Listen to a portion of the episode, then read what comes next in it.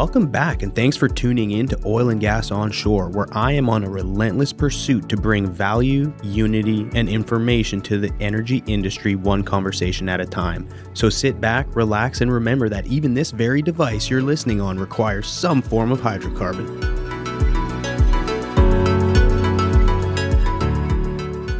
This episode is brought to you by Technip FMC, the company who truly represents the future of energy. Hey everyone, look. Not only do you get awesome weekly content by listening, now you've got a chance to win some serious swag brought to you by Technip FMC. Each week, one lucky listener will win a bundle of gear, which includes everything I'm about to list. Seriously, everything an Ogio duffel bag, a Yeti tumbler, an executive power bank power charger, a Columbia neck gaiter, and a set of Ace Pods 2.0, which are the true wireless Bluetooth earbuds. All you got to do is click the link in the show notes and enter your information to win. Simple. Now go get your swag on. Welcome to this week's episode. I'm here in Zoomland with Mark Rossano, founder and CEO at C6 Capital Holdings and co-founder of Primary Vision Network. Mark, long time no see. How's everything going this morning? It's good. You know, things are going well. The weather's warming up a bit. You know, we had a great conversation yesterday talking about all things energy and geopolitics. Cause I mean, yeah. who, there's no shortage of this in this world today. So it's something to talk about. I tell you, man, every time. So, you know, of course, I'm subscribed to Bloomberg and Wall Street Journal and Seeking Alpha. And it's just like every day I just, you know, I want to get my breakfast popcorn ready and start reading because there's just so much entertaining information out there all the time. And I want to, you know, again, a big thanks to you for the audience. Mark, you know, humbly offered to take a bit of time out of his day yesterday, which was a Wednesday afternoon to speak to a lot of the folks within our company here at AES Drilling Fluids. Yeah, just to give a take on, you know, some macroeconomics and to get everyone caught up to speed on all things energy, which again tie into just about everything in life. And so again, I really appreciate that. And I just genuinely appreciate all the content you put out. I mean, you know, your YouTube channel with Primary Vision Network is such a great source of information. You know, being that you're, you know, from New York, I like that I don't even know how you want to. Your delivery is, I appreciate that. I, I, follow a guy on social media, Gary Vaynerchuk, who's also from up there. And I just love the way he articulates his message and story. And, you know, again, with the accent and everything, it's just, you know, it's great. But the content you provide and the accuracy and just how you deliver facts, I think is amazing. And I've talked to a lot of folks down here in Houston that are familiar with your work, and you obviously have a great reputation. But what I wanted to do is obviously talk energy, but also to get to know you a little bit. I would imagine you have an interesting story. And, you know, before we started recording, you're like, man, I'm an open book. You want to talk about my mom? We can talk about that. We can talk about my family, my dog, you know, so I don't, whatever, sure, uh, whatever, everything's on the table. Let's make it interesting. Well, you know, I want to kick things off and ask you, I like to kind of open things up with this question, but what core belief have you changed your mind over the last couple years? And that could be personal, that could be energy, that could be with your family. I mean, is anything sort of going through this crazy COVID pandemic mess has kind of altered your core belief in any way, shape, or form? I mean, does anything come to mind? Yeah, it's funny. I actually had this conversation with my wife not that long ago. And it was really when I was going through things because trying to start a company and trying to start all these things in the middle of a pandemic you never do it by yourself. Like she is my like partner in crime, you know. And I've said to her before that you know when we were looking to get married, I was like, I need someone that's going to be shooting outside the foxhole, not in the foxhole, because the world's a battle. You know, you're always going to go up against different things, and your relationship's going to go up and down. So you know, we've really stuck together. And and I used to be filled with a lot of regret. And I used to be looking at this like, oh, I should have gone to this school. I shouldn't have done this program. I shouldn't have done that. And as I'm holding my, I have three girls, and as I'm holding my oldest daughter, it all went away because I wouldn't be at this moment if it wasn't for everything up to that point. Mm. I think that really changed me. And I really let go of a lot of the regret because you know, now it's so easy to be myopic of like, oh, I shouldn't have taken this job. I have this terrible boss. But then all of a sudden, three years later, you're like, wow, I was like, I learned how to handle this and handle this and juggle this. And all of a sudden, you're like, that's why I had to go through this. And when I looked at my life up to that point from a different lens, I was like, you know what? I don't regret anything. Like, you know, it's unfortunate some of the events of my life but I'm happy with how I handled those events and how they shaped me. And I think, you know, there's a great book, and I've talked about it on different things. It's called David and Goliath. Yes. And it talks about how people handle things and empathy. And, you mm. know, I grew up with a sister, speaking of open book, who has the second rarest disease in the world, fibrodysplasia ossificans progressiva or FOP. Wow. And it's when muscle and soft tissue turn to bone, and that shapes you. You know, she's had this, you know, it came out when she was four, and now I'm 37. So she's 32. So no, 33. She turned 33 in December. So that's where you know you see her struggle, you help her through it. And then my now middle daughter needed massive heart surgery. And you know, she died twice on the table, was given a 10% chance of survival. They told us she was going to die that weekend.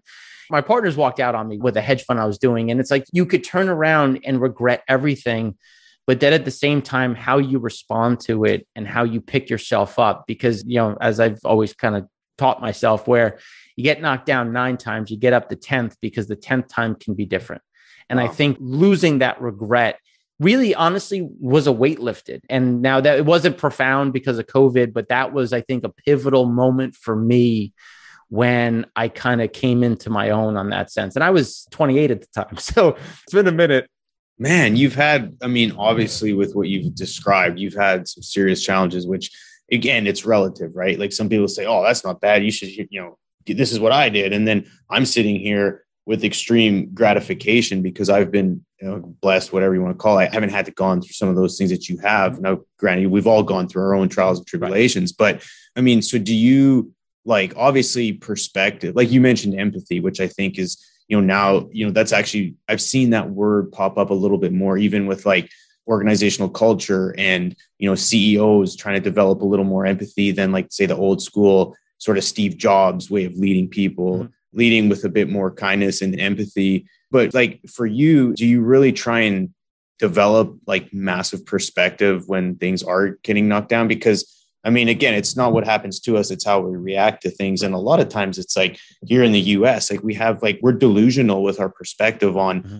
like having a tough day. But I mean, was there something specific that kind of made you pivot, or was it just over time you started developing a little more self awareness to think, you know what, like I've been dealt these cards, there's nothing I can do about it. Like, here we go. Like, how did you kind of make yeah. that shift? And it's interesting because, especially, people will say, like, oh, you had it. To me, everyone has a story, and nobody's right. story is easier or harder. It's just different. Yeah. And it shapes who you are and how you get to that point. And the one thing that I think was the eye opening piece was these are the cards. I can't change them, but I'm going to play the best hand I can with what's been given. And when I realized, you know, I have three girls, they're huge daddy's girls, which I love. And hopefully yeah. that, that stays the case. But, you know, it was kind of that pivot moment where it all came together. And I try to carry that forward with the way I treat people. Like even on Twitter, people joke that I'm Mr. Nice Guy just because you know everyone has an opinion like i want positive discourse i want yeah. somebody to say mark you're wrong and here's why it annoys me when people say mark you're wrong and then there's no and here's why mm. like i live in data i live in that world and coming to that point i had an anger problem i would lose control at times and i'm like you know what this is foolish like what am i doing this for why am i getting so worked up yeah. when i can carry some of this positivity forward and I've tried to carry that on and being it with my daughter when they told us she wasn't going to live through the weekend. To me, there's like nothing will ever meet that point. And right. that's why no matter what I see, it's like, you know what? It can be worse. And mm. then, you know, you take that and you think, like, oh my God, this is so terrible. But then, as you talked about, and people like talking to me because they're like, oh my God, you're not a myopic American. It's like, well, no, I'm not. And like as you said, we can be so focused inward looking and we lose sight of what is abroad. And I really carry that forward with when I look at food, when I look at water, when like as we talked about with food and water and droughts yeah. that are increasing. Because while, and again, I'm not belittling people that are poor in America, it is a terrible thing. But like poor in America and poor in Nigeria are two vastly different things neither is better or worse. It's just they're very different. And I think sometimes we lose sight on how many problems we have and how lucky we really are and what we can do with that. And that's how I kind of look at the lens. And as I'm more of a top down kind of guy that looks at how is the macro playing out? How is the geopolitical? What are generational cycles doing? Are we coming to a friction point or are we coming to a growth period? And that's how I try to uh, shift it. And it, I always look through it from the eye of, how is the tribal backdrop? Because as much as we want to say there is in tribal periods, there are, and everybody kind of identifies with one. So it's a matter of seeing how they interact. And then I use that to find where's the patterns? Like, how can we bridge this gap and make money upstream, downstream, you know, and throughout. And really, what is this EV thing, this ESG thing? How can we wrap this in? Because, yeah. like, back to the positive discourse, no one has the right answer someone might have a piece to the right answer, but nobody has the solution. And I think when you shut people down and you create this echo chamber, you just harden up. And it's like, no, man, it's like this is a flexible world. Like everything changes. Nobody has a straight line path. Mm. So let's grow, let's figure this out. And I think that's something that has opened me up based on what I went through in my life, as well as the way I kind of view through a lens on the geopolitical world.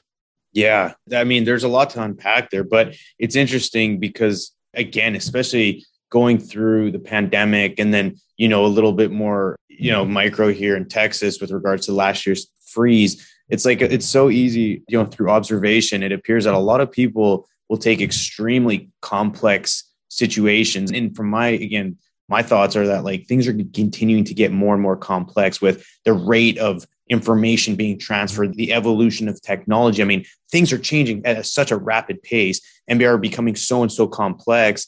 But yet people will take, you know, headlines and a little bit of what they know and apply it to such larger problems to which are extremely complex. Right. But then claiming to somewhat, you know, be self-proclaimed experts in their fields. and it's like, ah, you know, there's like a hundred scientists or you know, hundred economists that all have different opinions and they live and breathe this stuff, but yet somehow you're somewhat should be credible in some way. And and again, everyone has. I find it very comical, and I think it's you know just human behavior in general. And again, we could go down all sorts of rabbit holes with that. But I appreciate this shift in belief that you've had, and you know perhaps looking at things through a different lens, and and really just like you said, positive discourse. I think it's great, and I'm glad we opened up with that because it's. I think a lot of people will find value and, and hopefully some alignment there. I'm curious, Mark, for you, if you had a Friday night and assuming you had all the resources in the world, whether that's mm-hmm. travel, financial resource, whatever the case may be, what would that ideal Friday night look like to you? Anything in the world? It's funny because you're going to laugh. When people look at COVID and they look at, like, oh my God, I couldn't leave the house. I had to stay. My wife and I are homebodies. And it's really funny in that sense. Like every Friday, we have movie night, and my nice. kids, for some reason, I don't know why, they discovered microwave popcorn at Mimi and Papa's. So they thought microwave okay. popcorn only existed in Rhode Island. So I surprised them by bringing home a gigantic box from BJ's. And yeah. they're like, oh, it's in New York too. It's like, yep, it was always in New York. It was never just in Rhode Island. So yeah. honestly, like we really enjoy movie night, and that's something how I spend my Fridays. And sometimes people ask me to come onto these spaces on Twitter, and I'm like, it's movie night, guys. Like this is 5 p.m. Friday. Like I'm gonna have three girls like crowding around me, and my wife sitting there. That's the one thing with the family side. But the one thing that my wife and I we really enjoy is the water. You know, I grew up on Long Island. She grew up in Rhode Island. So we've always enjoyed like a quiet night on the back porch, you know, drinking, you know, me scotch, her wine. You know, she thinks that brown liquid is disgusting. I think it's delicious. So yeah, to me, yeah. it's candy. So I'm, I'm going to be drinking that. I'll probably be smoking a cigar and just watching the waves. And nice. that's kind of the something that we're, again, I, I'm not someone who likes frills. I'm not going to go crazy. Like I'm very much like relaxing and just looking at the way the world is moving along. And that's just how it is for me. You know, I guess as the saying goes, like long walks on the beach, you know, yeah. type nonsense. But yeah, yeah, that that is I'm very much a homebody family person. Hey, you know what? And I would imagine, unfortunately, my grandparents and everything passed away at, a, at an early age. But you know, you have older people within your mm-hmm. lives, and so I've asked, you know, in time, you know, what would you have done different, this and that? And no one says I would have worked harder. Everyone says you know, I thought of doing things and I didn't, or I should have spent more time with my family. And, and it sounds like you've realized that, that like you said, Friday, because I'm on Twitter too, and I'm more of an observer on Twitter. Whereas, you know, I post a lot of my content on LinkedIn, but it's just like every time I go on, there's like all of a sudden you know, there's this big Discord and there's like a bunch of people in this Twitter live or whatever they've called yeah. it now. And it's like I could spend every night and every, you know, hour of the weekend on these platforms. And it's like, you know, part of me is like, oh, what am I missing out on? Is there good information that can kind of give me a leg up on, you know, going into Monday? And I just realized there's just too much out there to keep up with. So yeah, you got to set your boundaries and be okay with a little bit of FOMO if it's, you know, some people have yeah. it, right? So well, yeah. well, on that, my wife thinks it's super morbid, but I have what I call the deathbed test. You know, am I going to remember this on my deathbed? Like right before yeah. the lights go out and my life plays before my eyes what are the moments and events that I'm going to remember? Are you going to mm. remember missing dinner because you, you finished an Excel spreadsheet? Uh, given there's deadlines, I'm not saying that there aren't, and some things have to get done. Yeah. But anything that's being done at 6 p.m. can either be done the next morning or can be done after the kids go to bed for an hour before you sit down and watch TV with your spouse. Like I'm very much on the deathbed test. Like, am yeah. I really going to remember this? Is this really going to, like, because I closed this deal today versus tomorrow? And again, I understand there's deadlines and we all can't be so lucky at times. But that is how I've always been kind of driving myself to say, this isn't that important. And I can easily do it when the kids go to sleep or in the morning, I'll get in a little bit early and wrap this up. I love it. No, that's great. I appreciate you sharing that. The deathbed test. I'm going to remember that it's so morbid. That, it's super morbid. Yeah. I, I, I, get it, but I just you get the flash. Like you know, I read the Book of the Dead from the Tibetans, and everybody has the same experience. So it's you know, if it was just some random firing as your brain shuts down, it wouldn't be consistent. Right. So that's why it's like clearly there's something that happens in these last events. I kind of use that to shape the way I view the world in general. Wow. Well, again, it comes back to perspective and to think like that. And it, again, it helps kind of guide you in these little decisions that you make on a daily basis and hopefully sort of guides you to the North Star, which it sounds like it's your family. And I think that's amazing. So diving a little bit more into your career, you know, obviously now, like you said, you're deep in the data. I mean, geopolitics, you know, markets and commodities and everything. I mean, that's you live and breathe that stuff. I mean, what was Mark like in high school? Were you a data guy back then? I mean, did you shift? Like, did you come out of high school being like, that's what I want to do? I mean, what were you like in your younger years? So I was always kind of nerdy. My wife, you know, kindly calls me an overachiever. Uh, the way, yeah, I've always been big into geopolitics and the way things interact. And I'm probably logical to a fault because to me everything is connected. There's a thing you know if you push on one string a million strings move and then they yeah. move 2 million strings. Right. So I, love the interconnective nature of, of events and looking at how they unfold. And i've always been more of i want to understand. And it worked against me in school especially because the teachers would some teachers appreciated others didn't. Yeah. i was the but why kid? Like i was that obnoxious four year old that's like but why and the teacher would be like, just memorize it. It's like, but why? Like, why am I learning this? Like, what is the connection into everything? And I probably didn't go well when I had to learn Spanish because I'm just terrible at languages. And it's just not how my brain works. But I always like to understand why are we doing this? So I've always been I have to understand the fundamentals, the underlying pieces, because then if I can understand it, I can then teach it to others and I can apply it in different ways. Where if you just memorize something, you know it one way. Where I always found like the best teachers really understood the subject. And if a kid was struggling, they're like, oh, you don't understand it the way I'm teaching this. Oh, here's another way to explain it. Here's another mm, way to explain yes. it. Here's because you understand it from the base level. And that's how I've always been. I've always hmm. been very much of show me the data. Like I get it. I believe you. It's not because I don't believe you, but show me the data. Like let's discuss. And then I went to an all boy Catholic high school and then I went to a Jesuit school and everything that I learned in that time period was question everything. Like everything is up for interpretation. There is nothing yeah. out there that can't be interpreted. And like you know, you take the Bible for an example. It's like, look, the Ten Commandments and the Beatitudes, they're written in stone. Nothing can shift them. Everything else, let's talk. And I always thought that was fascinating because it's like, well, I thought this is, you know, just, and they're like, no, let's interpret. Like, and I applied that into a lot of different things. And that's where I really got into the data piece. And then when you talk about, you know, people and the way, you know, media is coming at you and whatnot, I found that the world in general was getting less and less data, more and more narrative and mm. opinions. And I'm like, you know what? This is foolish. Like, I get it. I want to know what you think, but show me the data on why you think that. And that yeah. was how we went about and created the primary vision network because we're like, look, we have all this data, but it's so much. Let's try to break it down as best we can. I'm going to use as simplified terms as I can to explain what I think it means. And I'm going to show you my data. If you disagree with me, that's 100% fine. I hope in the process I taught you something or I made you think of something a bit more critically. Because one of the first things my boss told me, you know, when we were investing, it's like the bus that hurts the most is the one that you don't see coming. Mm. And that's why I try to look at something like if I'm bullish something, I want to find the biggest bear on the street and understand their viewpoint. Yes. If I'm the biggest bear, I want to find the biggest bull and understand their viewpoint.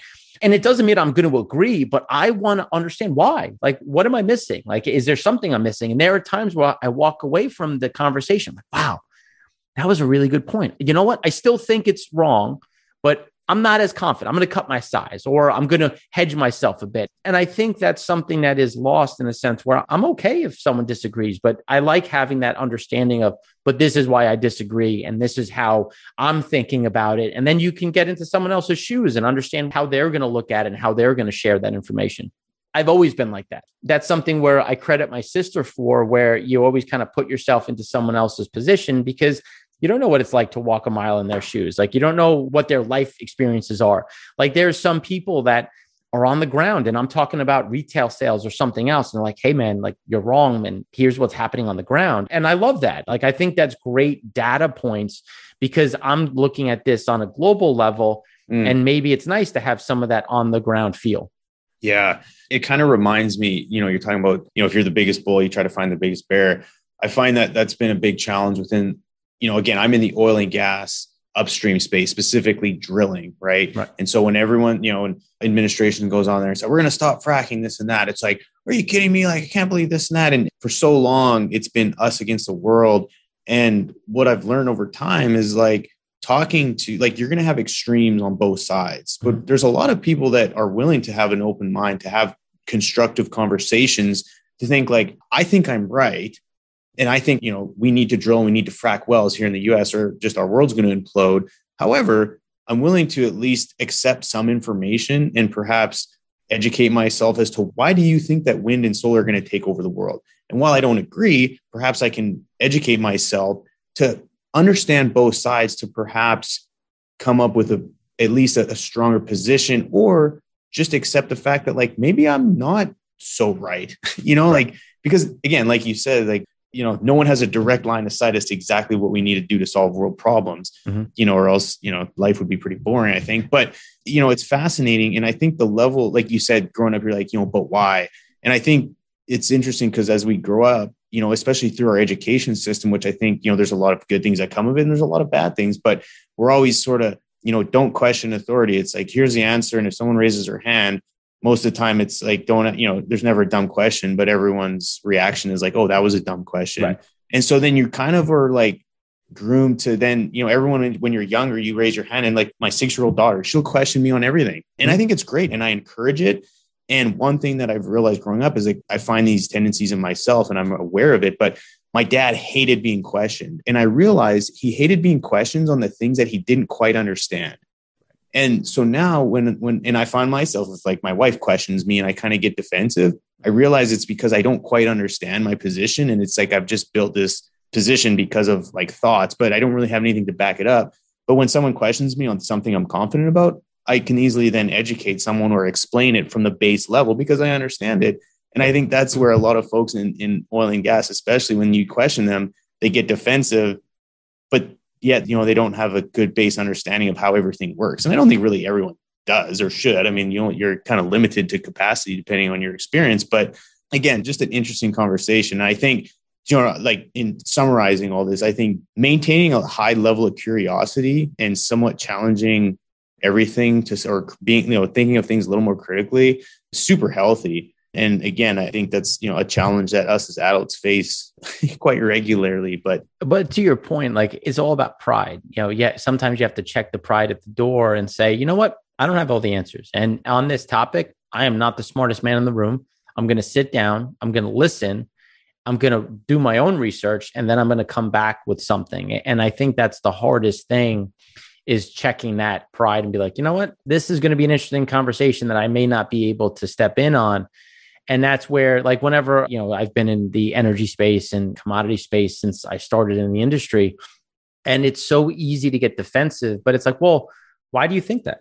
Like, what did you see that you think that fracking is terrible? Like, and then let's talk about why you think that, and we'll go through different pieces. Like, okay, well, what you're saying in terms of let's call it frack ponds and how those were really damaging. It's like, you know what? It's probably true. Like, there were probably times that those frack ponds, you know, shouldn't have been there or should have been done differently. But this is how we're doing it differently now.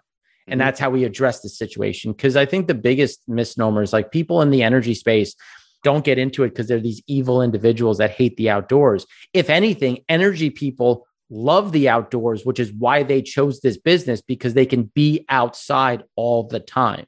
Mm. And I think that there's, I think some of this misnomer, and it's just a matter of, again, just addressing it. Like, let's not just say, oh, well, you're wrong because you're stupid. It's like, well, no, you might have some real fears, and let's discuss what those fears are and how they're being addressed. And how are we trying to further that cause to be safer? Because, I mean, how many team meetings do you have where they announce, you know, we haven't had an incident in X amount of days? Like, that's something to hang your hat on. Like, you don't want people to get hurt, you don't want incidences.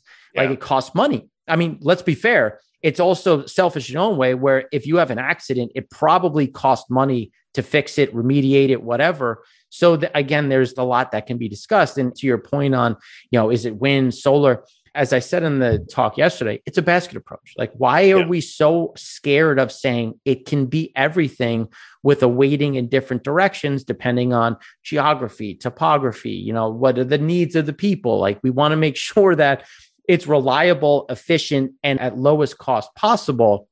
And I think people kind of get away from that idea of what the grid should be. Yeah, no, eh, great point. So I want to pivot here. I have to actually take a pause and I need to highlight some really fascinating technology provided by our sponsor, which is Technip FMC.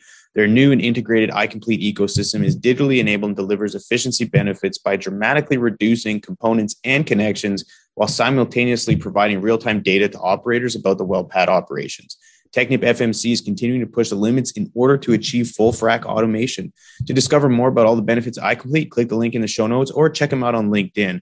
So, Mark, you know, again, everyone's, you know, right now we're sitting, I don't know, probably 92 bucks a barrel, maybe 91 WTI. I haven't checked this morning, but, you know, headlines 120, 150. You know, actually, it's funny. I put it on LinkedIn. I generated some sort of energy based NFTs and I minted them on OpenSea or whatever. But anyway, I said, you know, whoever can guess when oil is going to hit 101 WTI, $101 a barrel, the date and time, I'll gift them this NFT and it's a picture of an oil drop and whatever. But right. I'm curious, when and do you think oil will hit, let's just say $101 barrel? I mean, we're pretty close, but we're kind of like riding this line with geopolitics. And there's a, I feel like there's a pretty big fork in the road here. But, but what's your outlook on oil prices?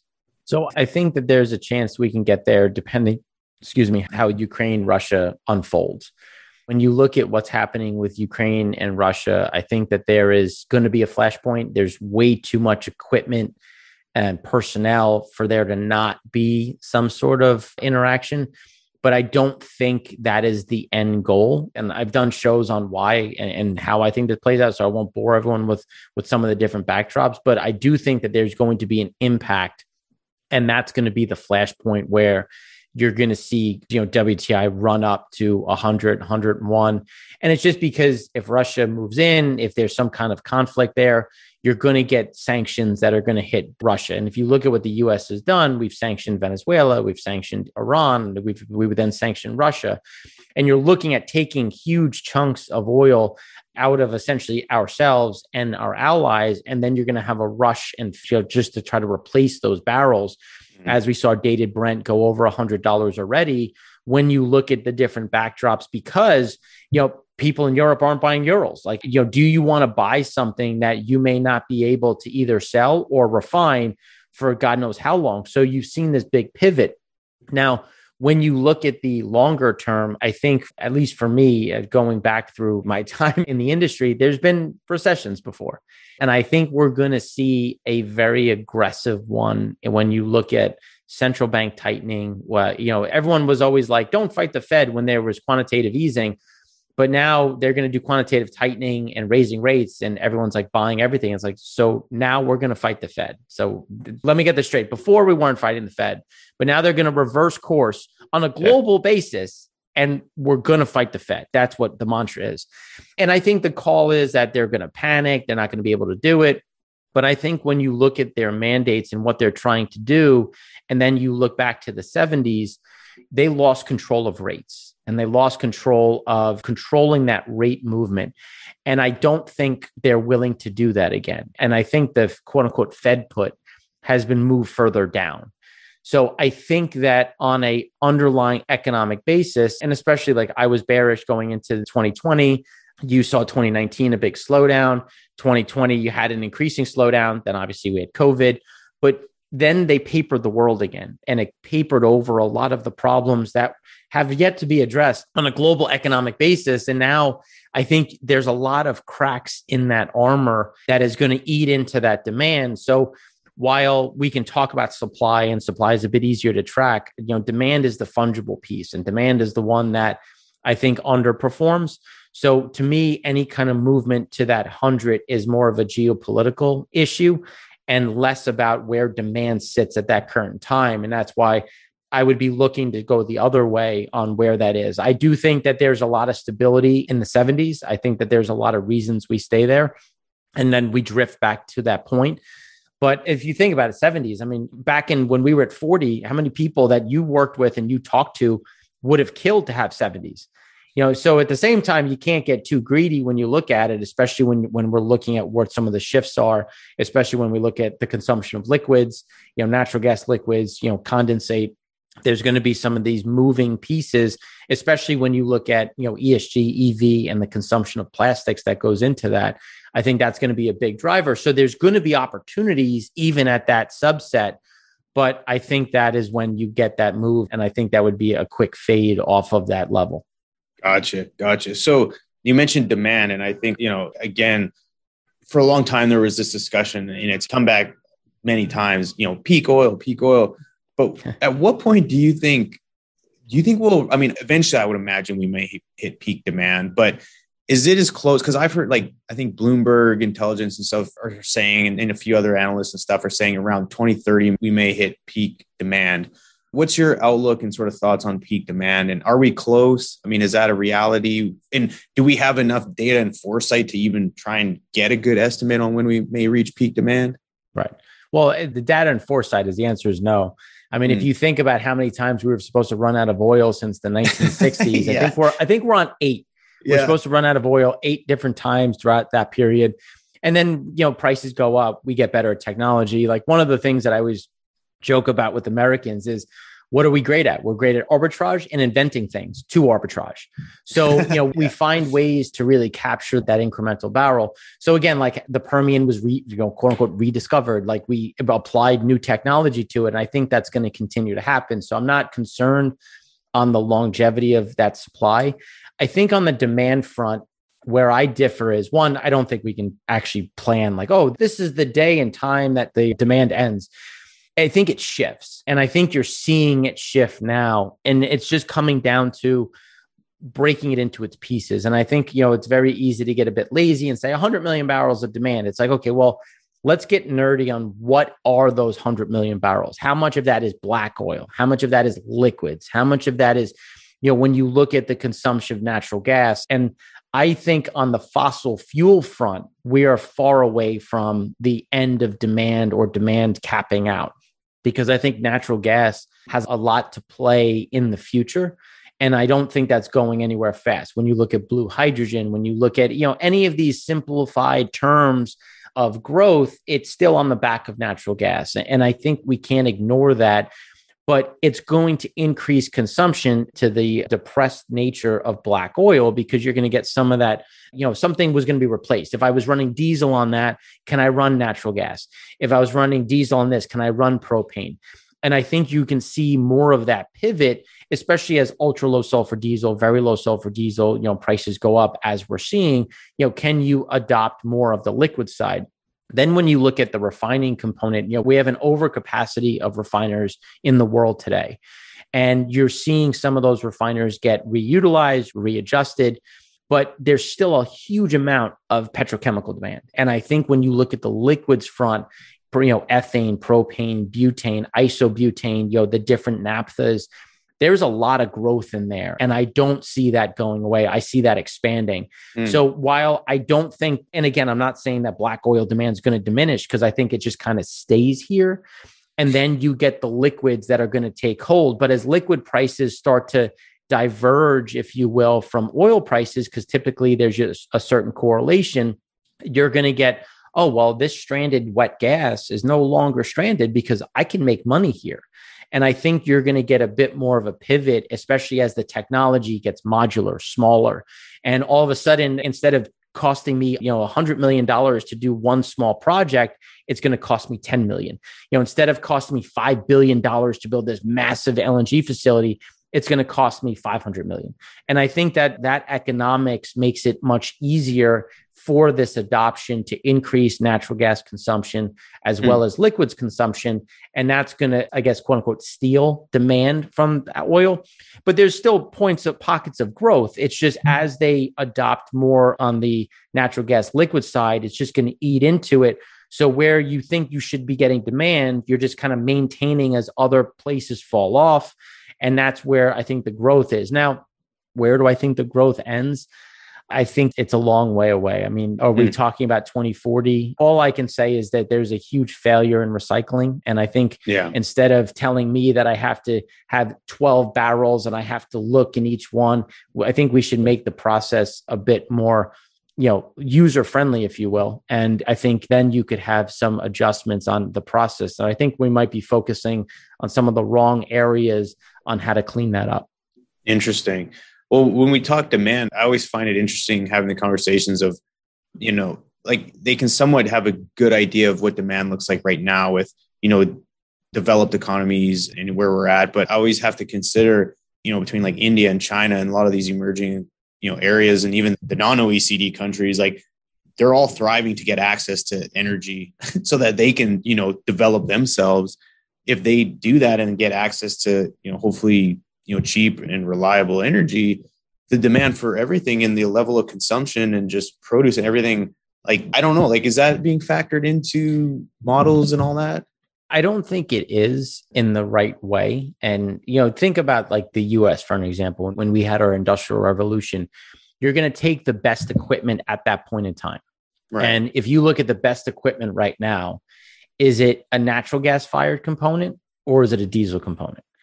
And what is going to be the best growth profile.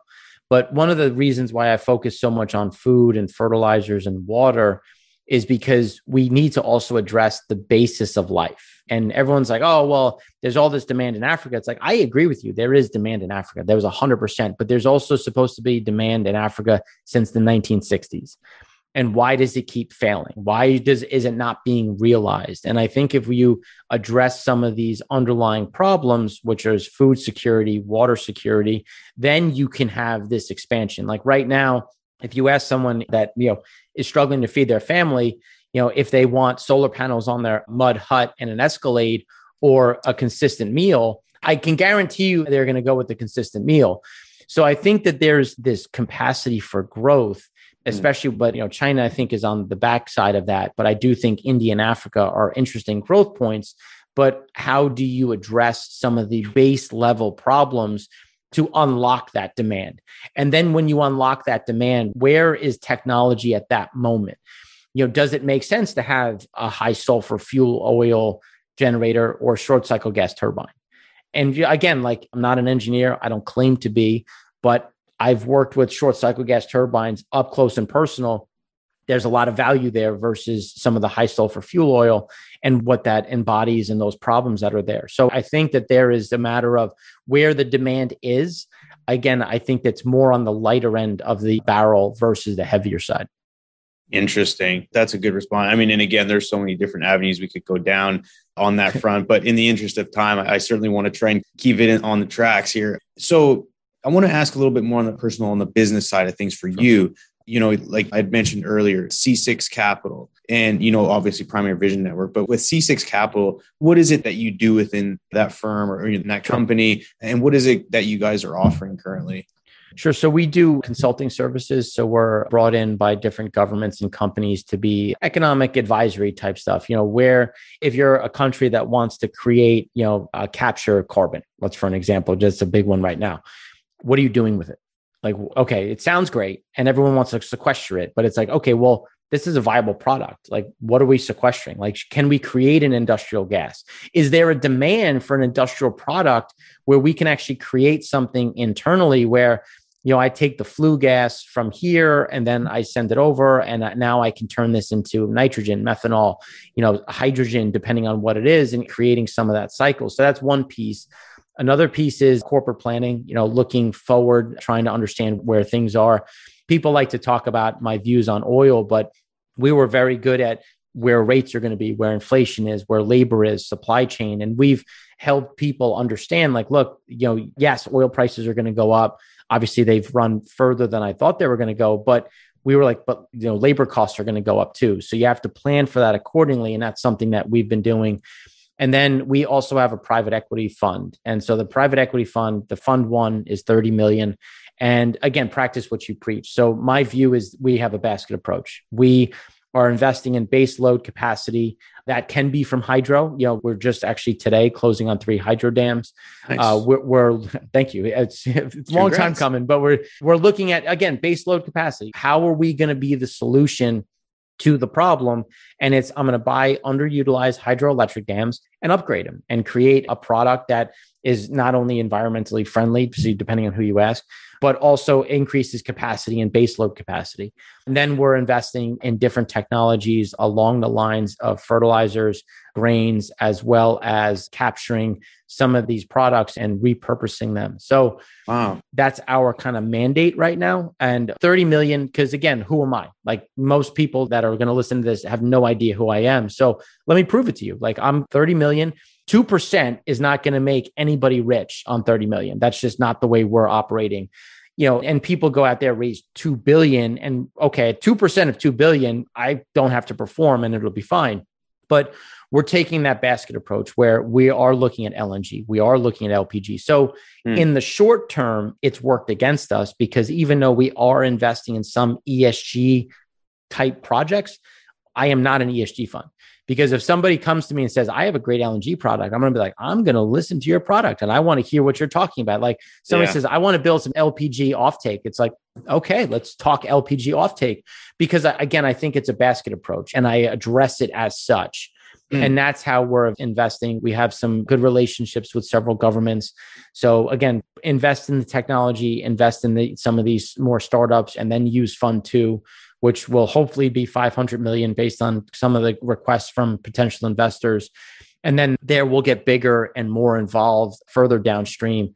But again, you know, walk before you can run, you know, and that, well, I should say crawl before you can walk, walk before you can run type thing. And that's what we're looking yeah. to do on the fund side.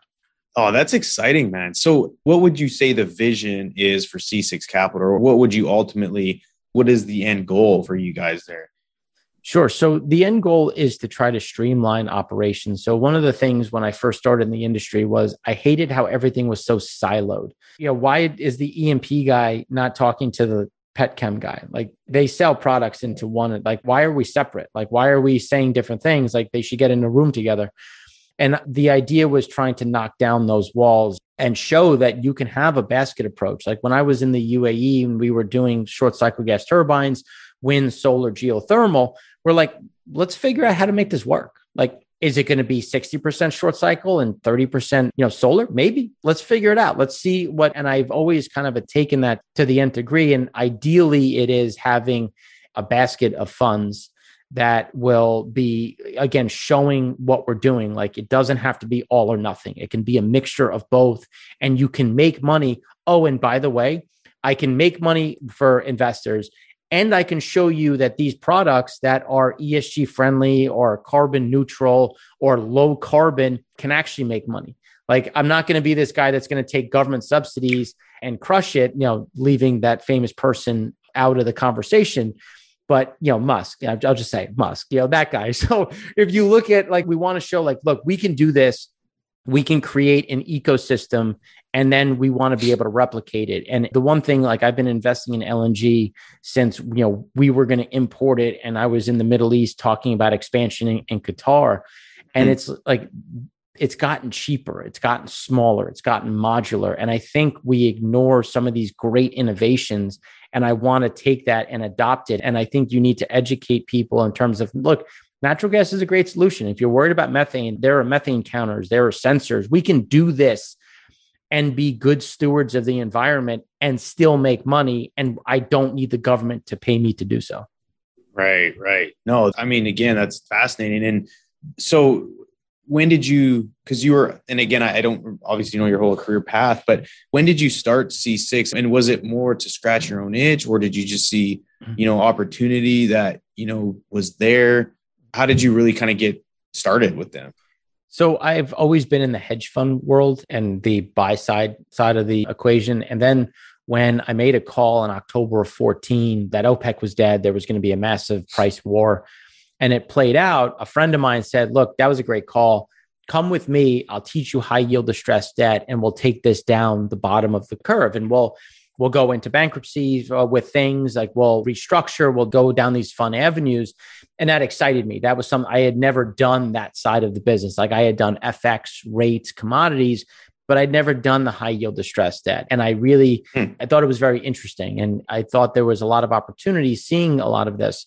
I came out, I wanted to start a hedge fund because that was what I knew. Things were going well. Then obviously my daughter happened. I had to shut that down.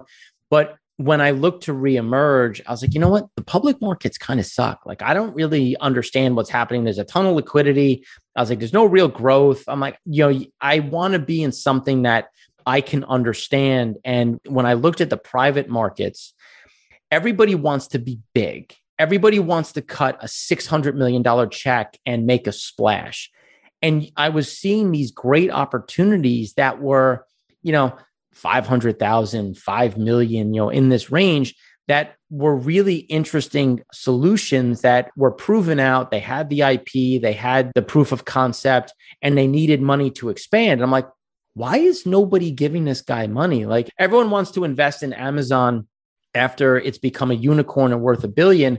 But yeah. you know, who was investing in him when he was in his garage? And I'm like, I want to find the things that are not quite the garage stage, but you know have bought a small facility and are throwing off you know 5000 tons of their product and they want to grow to 150000 tons. That is really interesting and yeah. we've kind of left that behind. Again like bigger's better all of this nonsense. So we saw this opportunity and then through this process you know speaking on the hydro side we saw obviously everyone loves to hate on natural gas so we can't make natural gas. We're shutting down solar. We're shutting down coal. We're putting solar and wind up and then I'm looking at this, I'm like, okay, well, I understand interruptible contracts. And so if there's a really bad problem and the wind isn't blowing and the sun isn't shining, well, that peaker's not going to turn on. And then what? Yeah. And that was when, and obviously, as you talked about, Texas happened. And what the call that we made in 2019 came to fruition because the base of our call was we need more base load capacity. We need new types of fertilizers to rejuvenate the soil, repair the soil, and grow better crops. And those were the kind of the basis of what we were looking at. And then that expanded into, you know, taking some of this carbon and some of this flue gas and turning it into something useful. So along those lines, but just on the hydro side, because we're closing on it, you know, we looked at this and said, okay, 65% of the country's hydro dams are either owned by mom and pops and small entities. And it's like, all right, well, hmm. a lot of these are coming up for FERC relicensing. Uh, you know, again, we were built on the back of water power as we came over because it was run of river. And there's a lot of good assets that are in place. They've been hooked up for years. They've been running for some of these things that we've seen have been running since the 1890s. They've been upgraded, don't get me wrong, yeah. but they're there. And, and I think there was a lot of opportunity to step in, high grade them, you know, put some of this and increase throughput by 15%. And to meet this little thing called, you know, demand, as we have electrification mandates, you know, everyone wants an EV and a charging station. I mean, I, I make the joke where I feel like at some point our socks are going to have microchips in it, then we're going to have to charge them overnight. So it's like, okay, know, but, right? yeah, but who's feeding the beast? Yeah. I, we need to feed the beast and we need to make it you know affordable and there's a big shortfall so we wanted to again, we're not buying the Hoover Dam. Like none of these are billions. They're anywhere from 500,000 to 5 million, 8 million. And they just are strong performers at 25% returns unlevered. Yeah. Well, you mentioned just demand and electricity, and it's, you know, the whole electrify everything movement. I mean, you know, the amount of infrastructure and supply that we're going to have to come up with, it's going to have to come from everywhere. You know what yeah. I mean? And so, you know, it's, I'd laugh when you say, you know, microchips and charging your socks. I don't know how many devices I have to charge on a daily basis now. It's just it's insane, and we haven't even had mass deployment of EVs. And again, just through my speculation, I think it's coming. I mean, you look at all these vehicle manufacturers, and you know what California is doing with regards to you know eliminating ICE vehicles, mm-hmm. the purchasing of them, blah blah blah blah. Everyone's heard it. Yeah, it's going to have to. I mean, regardless, it's just we're going to have to spend a bunch of money on not even that, but just like the grid, smart grids, mm-hmm. and figuring out how to like actually get it to a point where we can plug in all these vehicles and everything else that we're about to plug in here over the next 10 years. So that's really interesting. I studied a little bit of hydro stuff in graduate school, but again, it was just such a small piece of the puzzle that hasn't really moved. Like there's been a little bit of hype here and there, but there hasn't really been mass investment in the hydro space. In Canada, you know, I grew up in British Columbia. There's lots of hydro and actually, I think they shut it down, but Chevron was in the process of building an LNG plant in Vancouver, just out of Kitimat. And they were going to be the first LNG facility fully ran on hydroelectricity, which I thought was super cool. But I think since then, due to the market and a few other things, I think they've put that on hold or maybe pulled out. I don't remember the details. But, you know, again, I find it interesting, the hydro space. And I think that's, there's a lot of low hanging fruit. And you know, maybe it's not low hanging fruit, but it just sounds like you said 65% are owned by mom and pops. I thought that was yeah. an interesting stat. Huh. It was shocking when we really found out how some of the small hydro, because think about it like you come to this country, you build a textile facility. Well, you were going to build a small hydro plant for it. Or so a lot of the facilities have gone abroad or shut down or in the process of shutting down. But the family who built the facility, own the land, have this dam that they just, you know, thrown off cash. Why not? It's just in the family. Yeah. And now they're coming up to FERC relicensing. How many people even know what FERC stands for? And that becomes an opportunity. But you know, to your point on some of the issues with hydro, like I actually didn't like hydro from the very beginning because of some of the environmental hurdles that you were going to come up against versus right. fish migration, you know, sediment buildup, you know, what happens, which is why we're very much focused on we're diversifying based on location to make sure that droughts aren't going to be a huge issue and if there's a drought in one location, won't be in another.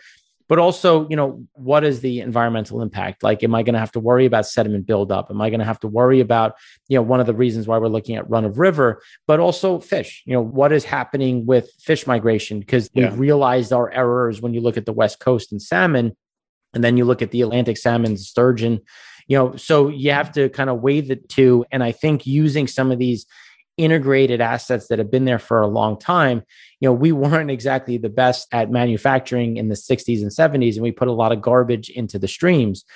But over time things heal and a lot of that really bad sediment has been buried by good stuff and ecosystems have reformed. So they also don't want to have to worry about taking that sediment and again cleaning it and putting it back in so it works both where we can generate electricity, we can meet a demand, we're doing it with what's in place. So we generate RECs for whatever that's worth. And we provide a solution and continue to be good stewards of the environment while doing so. Awesome. Well, I definitely look forward to kind of following along your journey.